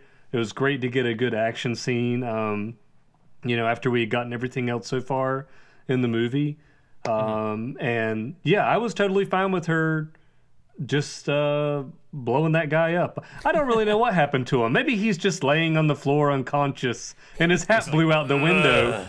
But yeah, I was like that. It just was so good, and I I like that there are some darker, more dangerous elements. Like you said, the the terrorist saying like you're gonna have a lot of dead kids on your hands. That's like uh, that raises the stakes. That makes it seem like this is a more dangerous uh, experience that's happening, and I think that's important in movies like this where we don't just believe everything is safe and going to end well. Uh, but yeah, I think that was such a an improvement over the original. And yeah, I also like the scene with the little girl as well because uh, yeah, I don't remember that from the original cut at all. Like I said, I've only seen it once yeah. In the theater, and um, yeah, I, I do remember the part about her just throwing it up in the air though through the ceiling. So I, when I saw this part, I was like, man, did she jump up through the uh, through the ceiling in the other cut? But uh, Nope. yeah, it was Nope. great. Yeah. Andrew. Yeah, it's it's better in every way. Once again, um, I think she did like a super jump, is what how I interpreted it. I don't know if that was really flying at that point. I, they leave it ambiguous, I think, because Mhm. Now they have the continuity with with Wonder Woman eighty four, so um, which is fine. She can super jump. That's cool. Whatever. Uh, and there might be a slight mini point to Whedon. I do kind of like that line about from the gang about the the sin in the world or whatever. What was that again? Uh, the idea that uh, quote the sin has brought on this plague of aliens, so they're a reaction to the events of the previous movies. See, that- the Whedon cut, funny enough, yeah. That ties it in better with the overall plot we're dealing with. Like bringing, we're Mhm. gonna bring back Europe a thousand years. That just seems so like out of left field. It felt more tense too. It felt just again like no one can really argue that Snyder is isn't good at action. Like even his haters, like that's one of his best qualities, right? So uh, this it was awesome. I mean, yeah, all the, the the moves with the gauntlets and everything, and with the girl at the end. Yeah, I mean, it was uh, other than the gang line, I I I think it was better in every way. Yeah, I agree with that. With the fact that there's a bit of a tie-in, because this is kind of a little superfluous to the rest of the the story, but it also kind of like what Zach is saying. Like, this is also the first action sequence of the whole movie. Uh, it, because where it's gonna yeah I mean the next sequence is Themyscira, but you know it's still nice to introduce or reintroduce Wonder Woman at this point. Uh, I do think I also agree this whole sequence is better than all of Wonder Woman 1984. Um, let's see a few points in terms of tenseness. Uh, absolutely, it's it's so much more like this is the first one is just like oh it's a little nice like Wonder Woman saves the day sort of thing, and the Snyder cut like you get it's a feeling of like if Wonder Woman didn't show up, then this would have been like a mass shooting type of thing. When you see him Right, threatening the right. kids Yeah. and everything, you feel that and everything, and that's that makes it even better to root for her. One thing I do want to bring up is is uh, there was criticism online about how she killed the dude and then comforted the children afterwards, and they felt some people said that that was uh, kind of a whiplash, and uh, I disagree because if you're a kid and you're about to die in some sort of mass shooting type of thing, and then some superhero came in, saved your life, and killed that person who was about to kill you, you'd be indebted to them. You would look at them with gratitude and admiration too. And I can't help but think that if you replace the characters and this was Aquaman saving a boy of the same ethnicity and doing the same thing, killing the dude, nobody would say anything. I think part of this is just because it's Wonder Woman and people aren't used to seeing, just aren't used to seeing women be able to kill a motherfucker and then comfort a child right afterwards. They That's don't all my- have the no kill rule either. Wonder Woman doesn't have that fucking rules. Aquaman doesn't Yeah. either. You know. Yeah, yeah. I'm just, I'm just saying that. I I, understand think- your point as well, though. Yeah, I, I feel like people are. I feel like there's a controversy because it's Wonder Woman, not because uh, of heroism or anything like that. And I think that's that's a shame because, as I said, if you reverse the roles, I don't think anybody would have. You know, Jason Momoa saves another. Uh, you know, another like a Polynesian kid or something. People just be like, yeah, like represent Polynesians. They wouldn't say anything about like, oh, you just killed somebody. But because it's a Wonder Woman, Right. because it's, it's a female trying to represent, you know, and, and comforting uh, a young girl afterwards. I think they're like, oh, she should be better. I'm just like, no, bullshit. Like, she can also be badass and kill people. You just don't like it because it goes against your own, you know, ideas of what they should be. Also, keep in mind, a majority of the people I've seen who uh, criticize that were men, not women. So, goes Right, to show. right, right, Um, maybe I'm wrong on that. and she literally is like from a race of like warrior females who like train Yeah. their whole life to like kill. Yeah, like this would be yeah. somebody like also if you're in that situation, you know, of course Wonder Woman's going to do that. The guy was about to shoot a whole bunch of other kids and everything. about to mass murder children. It's you know, Yeah. this is a pretty good reason, it's right? here. perfectly excusable. If anything, the Whedon cut is more egregious because she just flat out does it without him, you know, uh, being about to do anything, and it cuts out the part where she actually empowers the young girl. So you know, so much Right. for a self self-proclaimed woke bay feminist Joss Whedon. Go on. Uh, maybe I'm jumping ahead, but I want to go off what Dustin said too about the Yeah. the representation of of in the in the different versions.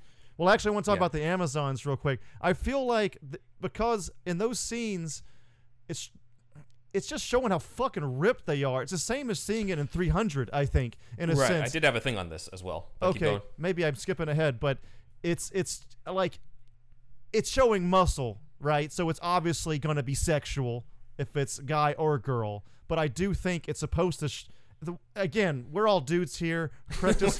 correct Got us in four the comments. talking about women's issues. Yeah, correct us in the comments if we're wrong about this. But the way I'm reading it as a, as a cis white male is is it's a they're showing how fucking strong they are. When you know what I mean? Like they're Mhm. fucking badass in every fucking scene. When you see like some you know mid drift, especially when they're doing the hammer with fucking closing the door and shit. But I mean.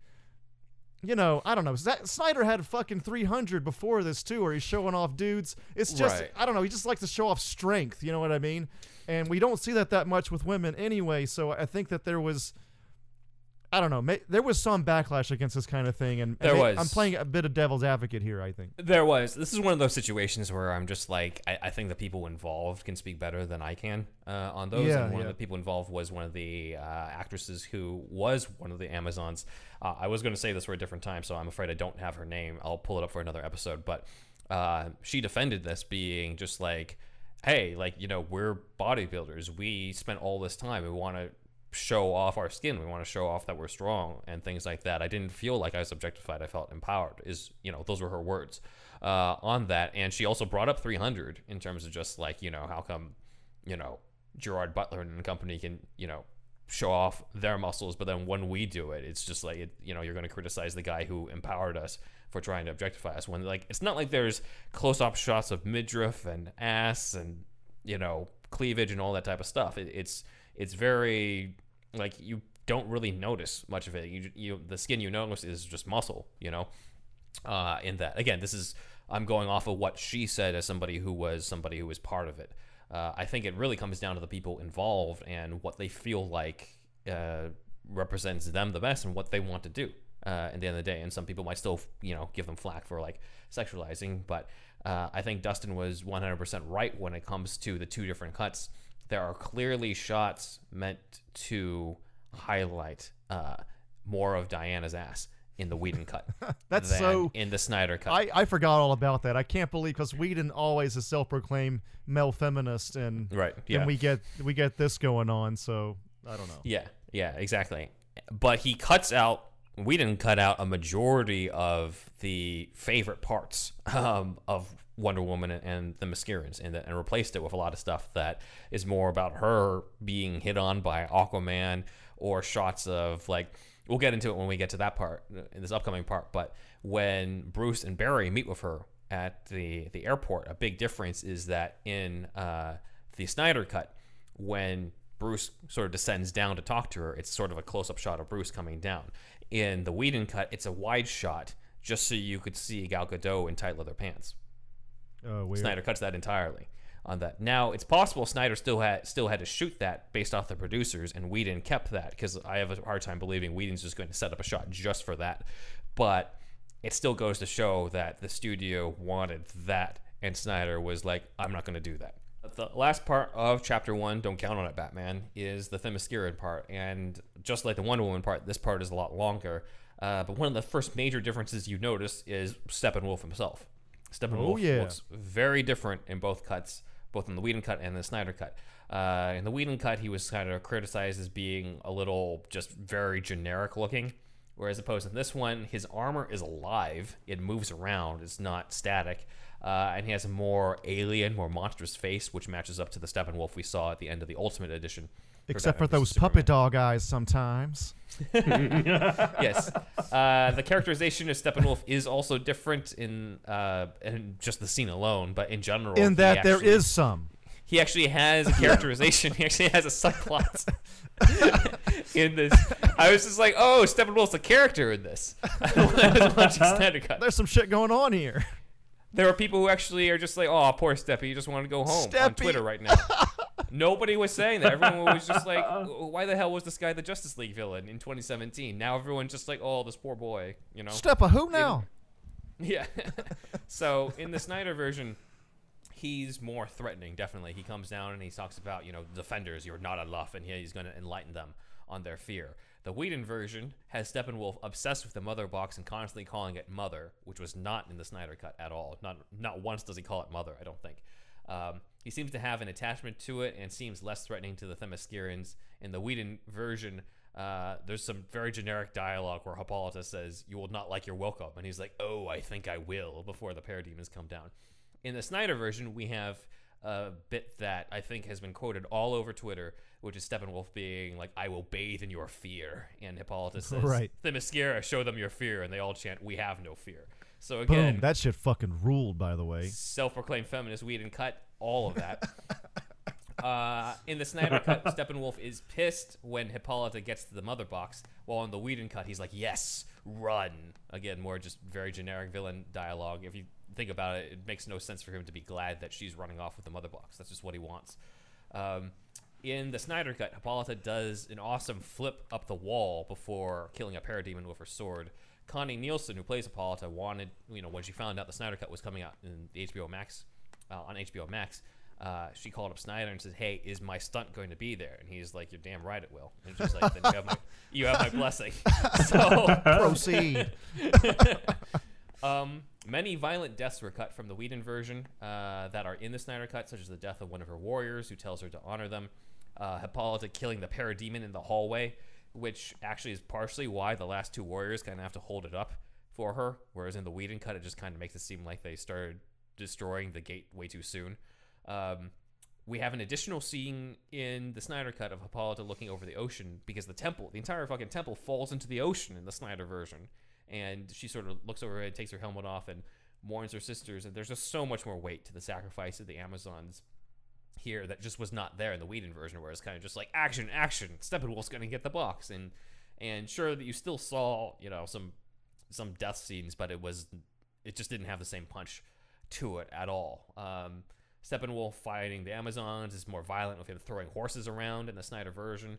Uh, and he threatens Hippolyta before he leaves, saying, You can't save her. You can't save any of them. The great darkness begins. Whereas in the, the Whedon cut, he says, uh, basically seems like he has the hots for Hippolyta, saying that uh, she'll join his legion and that, quote, you will love me. You all will, he says to all of them before he leaves. Uh, the uh, warrior who is uh, killed being pinned under the horse has a longer death scene in the Snyder version, and the Snyder version also has more dialogue about how Steppenwolf is going to go after the other two boxes. But in general, it, it does seem like Snyder's version is more violent and sets up that Steppenwolf is not to be fucked with in this. So, uh, your guys' thoughts on the Themysciran sequence, Dustin?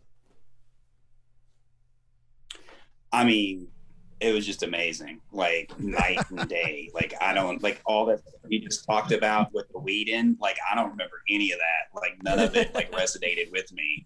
So, like, um, I mean, it just unbelievable. Um, just and and the CGI artist. I mean, they need to you know be given an award for pulling that off. Like just like all the you know the like you mentioned the armor being alive and all the little pieces like moving and um, the, I mean, the whole thing was just unbelievable. Um, and that's that, that's the moment you realize that I think that like, okay, this is going to be completely different for the rest of the you know the movie. Um, unbelievable.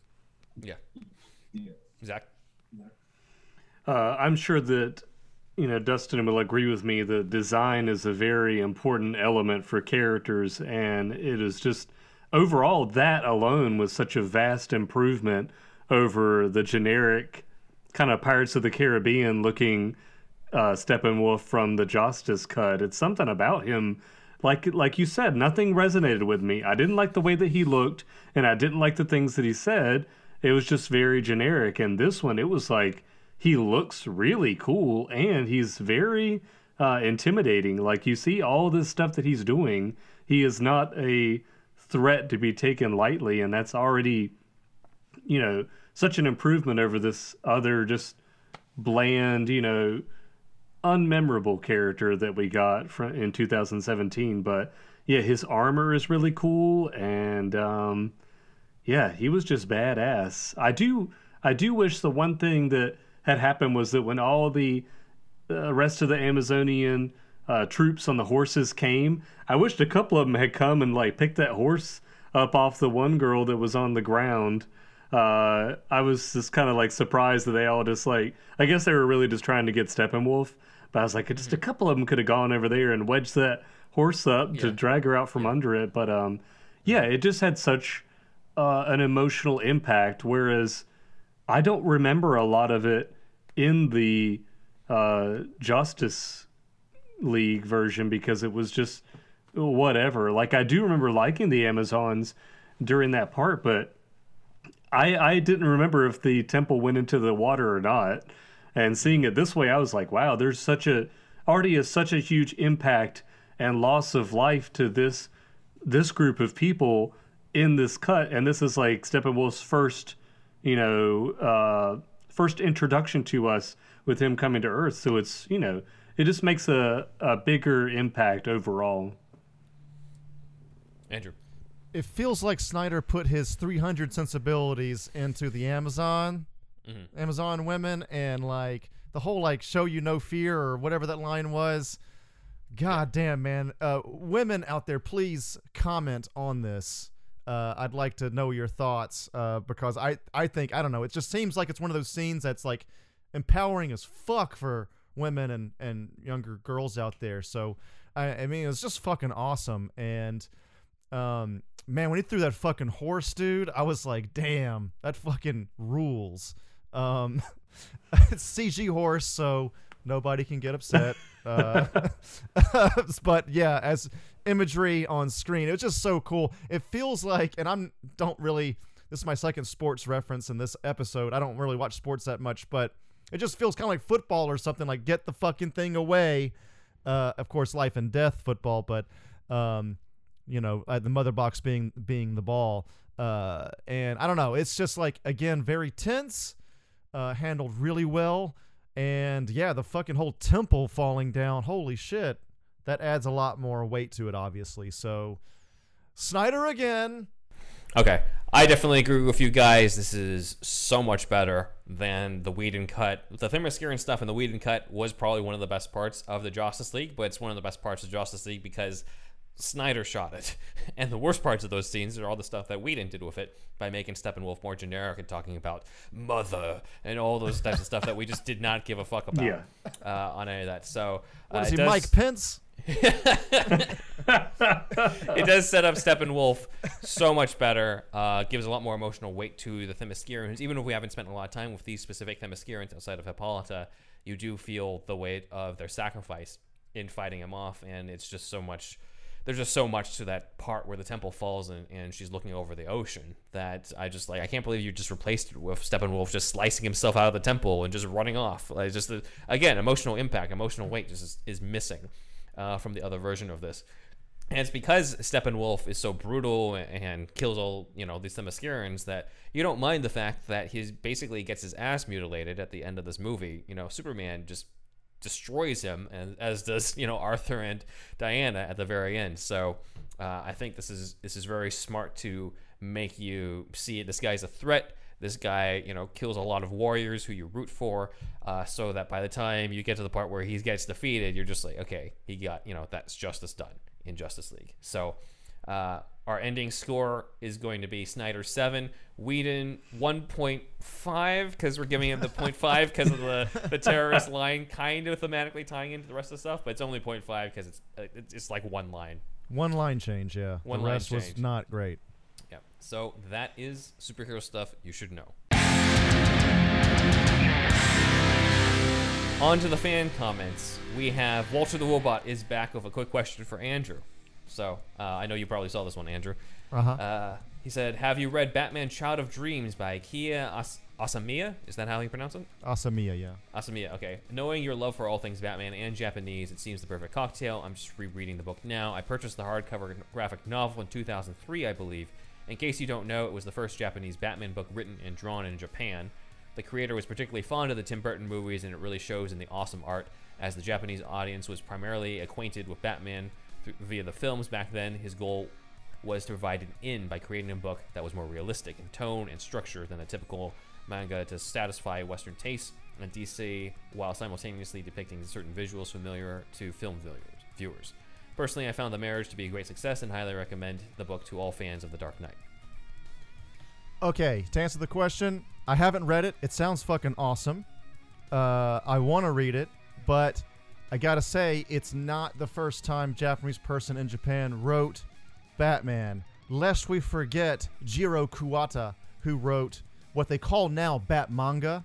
Manga means comics in Japanese, uh, and uh, there's it's a it's collected too. It's on DC Infinite as well. It was also they did one the first volume of it with Lord Deathman uh, and Brave and the Bold. Yeah. Uh, they did it in a kind of anime style too. They did it well. They did it in the style that um, Jiro Kuwata wrote, Mhm. uh, drew in. Um, generally in Japan, I think this is the case. The writer and the artist are the same. The mang it's called mangaka, which is the artist, the, the the person that writes the manga. The mangaka does it all. So uh, it's like pretty much total control. And I think that's the first, maybe the first time DC let somebody else do it. And that probably that's because even in the 60s, this was written in the 60s, around the time Adam West, maybe a little bit after. Uh, but uh, I think it was the first time DC let a non-American entity like write Batman, maybe anything at all. So um, I think there was some little blurbs about Superman. If you know anything about the Japanese Superman out there, by the way, there's some little stuff that might predate Bat manga, but it might not be a full comic. Uh, so Um, if you know anything about that, please drop us a line on that. There's like a little bit out there, but because Emperor Hirohito, I think, I think it's Hirohito liked the George Reeves show, and Superman gained some popularity in Japan at that time.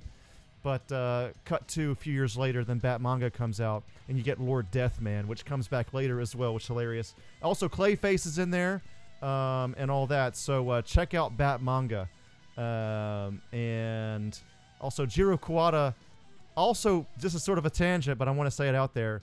Um, he wrote a, a manga, which is one of the first anime I ever saw, called Eight Man, Eight Man After, and that's about a cop that gets blown to bits and then turns into a robot. Okay, Hmm, way familiar. bef- way before RoboCop. I try to Google this shit. They fucking there's no info on it at all. But there might be some connection with Jiro Kuwata, Eight Man After, eight like the number eight, uh, and and RoboCop. If you know anything, let us know. Would love to know more about it.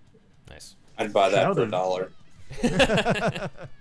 Child of Dreams is awesome. I don't know if anybody else has read it other than Andrew, but uh, it's excellent. And the front cover does look like Michael Keaton's Batman does, yeah. sitting in a chair. But uh, I do know the one thing that caught me off guard was when I read it, I'm reading like the Americanized version. So everything's put back from uh, left to right and top to bottom. And Two Face's scarification is reversed.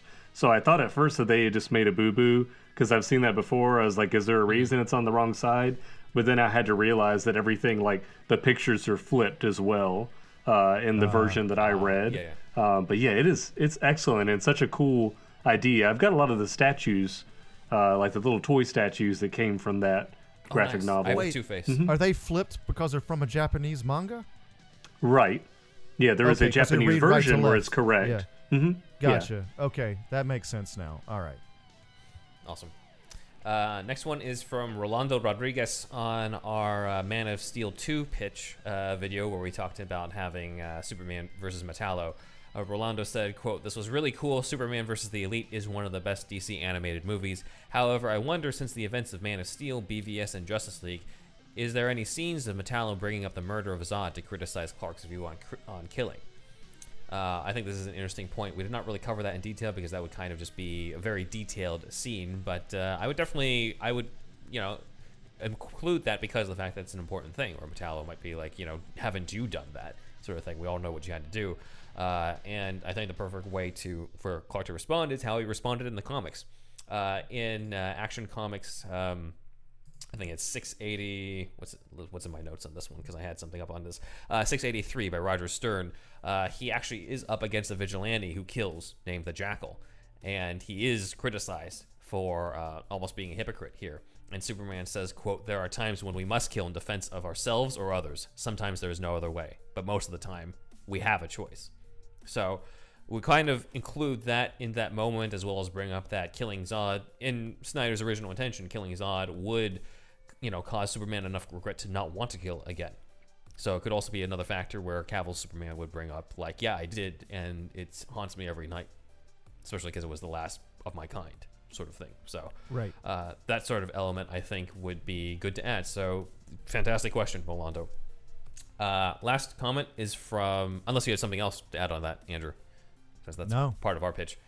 Cool. yeah, that's great. Uh, Asker's Web is one of our new Patreon supporters, and uh, he commented on a lot of stuff. I we're just catching up on it, but uh, he seems to agree on my views of Christian Bale's batsuit in comparison to Ben Affleck. He said, "quote Black tennis shoe, I died," because that's exactly what I called Bale's batsuit. Uh, he says, "quote Totally agree with the Dark Knight suit being shit. I don't mind an armored batsuit like Arkham Knight or the Battinson suit, but it has to be gray and black to me. I don't like the older all black suits with fake muscles, as it's so obvious and criminals would be able to see that very easily. When the armor is underneath like Batfleck, then it's amazing.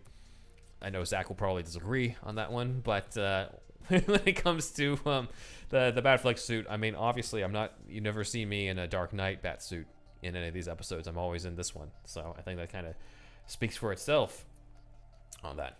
Uh, over to you, Andrew. That's it for the fan comments. Okay, thanks Walter and the rest, Askers Web, and who else am I forgetting? Rolando Rodriguez. Rolando Rodriguez. Thank you, everybody. All right, so uh, and again, a thank you to our Patreon supporters, which are Shasta, Leom O, Super Inframan, Douglas P, Dan D, Aaron Willett, Nick Noir, Asker's Web, and we'd like to thank our other supporters that are Sparkageddon, SDCT Productions, Robert Schumann, Kooky Noms, Matt Herring, Elijah B, Shamrock Balls, Ian H, Walter the Wobot, and John Wells.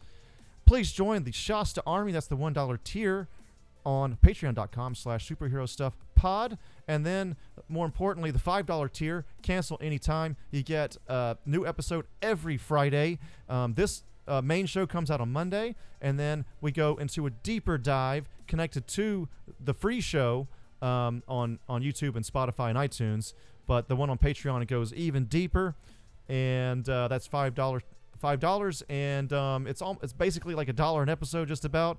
Cancel anytime you want. Um, and then after that, uh, we have Superhouse merch. A lot of it uh, illustrated by Wolfie, if you remember that guy, um, which is uh, Ben Man art and uh, the Indeed Wizard art and the logo and stuff like that. And that can be found at superhousepod.redbubble.com and also teepublic.com slash user slash superhouse podcast 5000 you can also get it on the patreon if you want actually um, but also uh, it's on threadless which is superherostuffpod.threadless.com. So get your Ben Man shirt, get your Indeed Wizard mug, stuff like that. So, um, so yeah, uh, please leave us a review in iTunes. That would be sweet. And then uh, please record us something, uh, any kind of like audio you want to send us, and uh, send that to uh, you know you have a voice recorder app on your phone, more than likely, and then uh, record something, and then send that recording to superhousepodcast at gmail.com. I am Thunderwolf Lives uh, on all the other shit that I do online, which is the more Japan centric stuff like what uh, Walter the Wobot was talking about, uh, and uh, Japanese uh, language, culture, video games, uh, manga, anime, and shit like that. Um, even going into like Jap- religion in Japan. That's one of my most, one of the most uh, what do you call it? The, the the video that's gotten the most views that I've done online ever is something I've done on Shinto and Buddhism actually in Japan, um, and that's uh, Thunderwolf Lives on YouTube. So check that out, ThunderwolfLives.com. And Ben, Uh, you can follow us on Twitter at SuperhousePod. You can also follow us on Instagram at Superhero Stuff Pod, where we met uh, both of these members of our Justice League, uh, both Zach and Dustin. Uh, you can follow me on my personal Instagram at Ben Juan Ryder, uh, as well as my baby boy's Instagram. My cat, uh, Alfie Pennyworth. Alfie Pennyworth Cat is the Instagram handle. He teaches me how to make tea, just like the Alfred in the Justice League. He teaches you how to live. yes. The Uh, meaning of life. yes, this is Alfred. I work for him. Uh, and then uh, the web, my website is www.benwanrider.com, uh, which also features promo art by Dustin on my uh, Gotham spec. Uh, thank you, Dustin, for that. Uh, the ch- my own channel has, is linked below if you guys want to check out my old 2018 rewrite on the, the Justice League uh, of the Joss Whedon cut. There are still ideas that uh, made it into the Snyder cut, and there's other sort of insane ideas that uh, Snyder didn't do that I still like, even if it didn't really fit the actual Snyder cut or the real cut of Justice League. Anyway, let's go on over to our guests in terms of where uh, we can find you guys if they're not familiar with you already, starting with Dustin. Yeah, you can um, find me at lmasseyart.space. And then also, what I'm really excited about, if you guys are not aware, but there was an update in February to Instagram, and now everybody can have an Instagram shop on their profile. So you can actually go to my profile, click view shop, and it will literally take you to my lmassey.art uh, space website and you actually never leave Instagram. So um, you can find me at, at Dustin Lee Massey on Instagram because when I signed up, I didn't know what I was doing and I actually put my real name. So that's how everybody knows me and I kept it. Whoops. It's better that way. It'd be like that. Okay. And over to Zach. You can find me at, as usual on the TikToks, on YouTube, on Instagram, at Zachary Jackson Brown Art, and at ZacharyJacksonBrownArt.com, where you can see my art and shop for my art and just get all the art you can get. All the art. All Art the it time. up. Yes, Art it yes. up. Art it up. Art baby. Yourself. in in pretty much all the uh, video episodes, you see both of these gentlemen's art uh, behind us in the background. We have uh, Dustin's with the uh, Contagion covers that he did with uh, Batfleck, as well as uh, Zach's art of the column of Jokers uh, that you see right here behind me. So uh, that is it for our episode. Obviously, we will continue with this monster of a movie, a great monster epic of this movie, uh, next week with uh, Zack Snyder Justice League Chapter 2, The Age of Heroes. For those of you who are part of our Patreon, uh, you guys will get an extra episode on Friday for what exactly what happened with the Will Beall Justice League from 2012. And just to give you a bit of a clue, it may have had a bit of an influence on the Knightmare stuff. So stay tuned for that. Anyways, that is Ben signing off. Goodbye, friends. This is Zach signing off. Thanks for having me.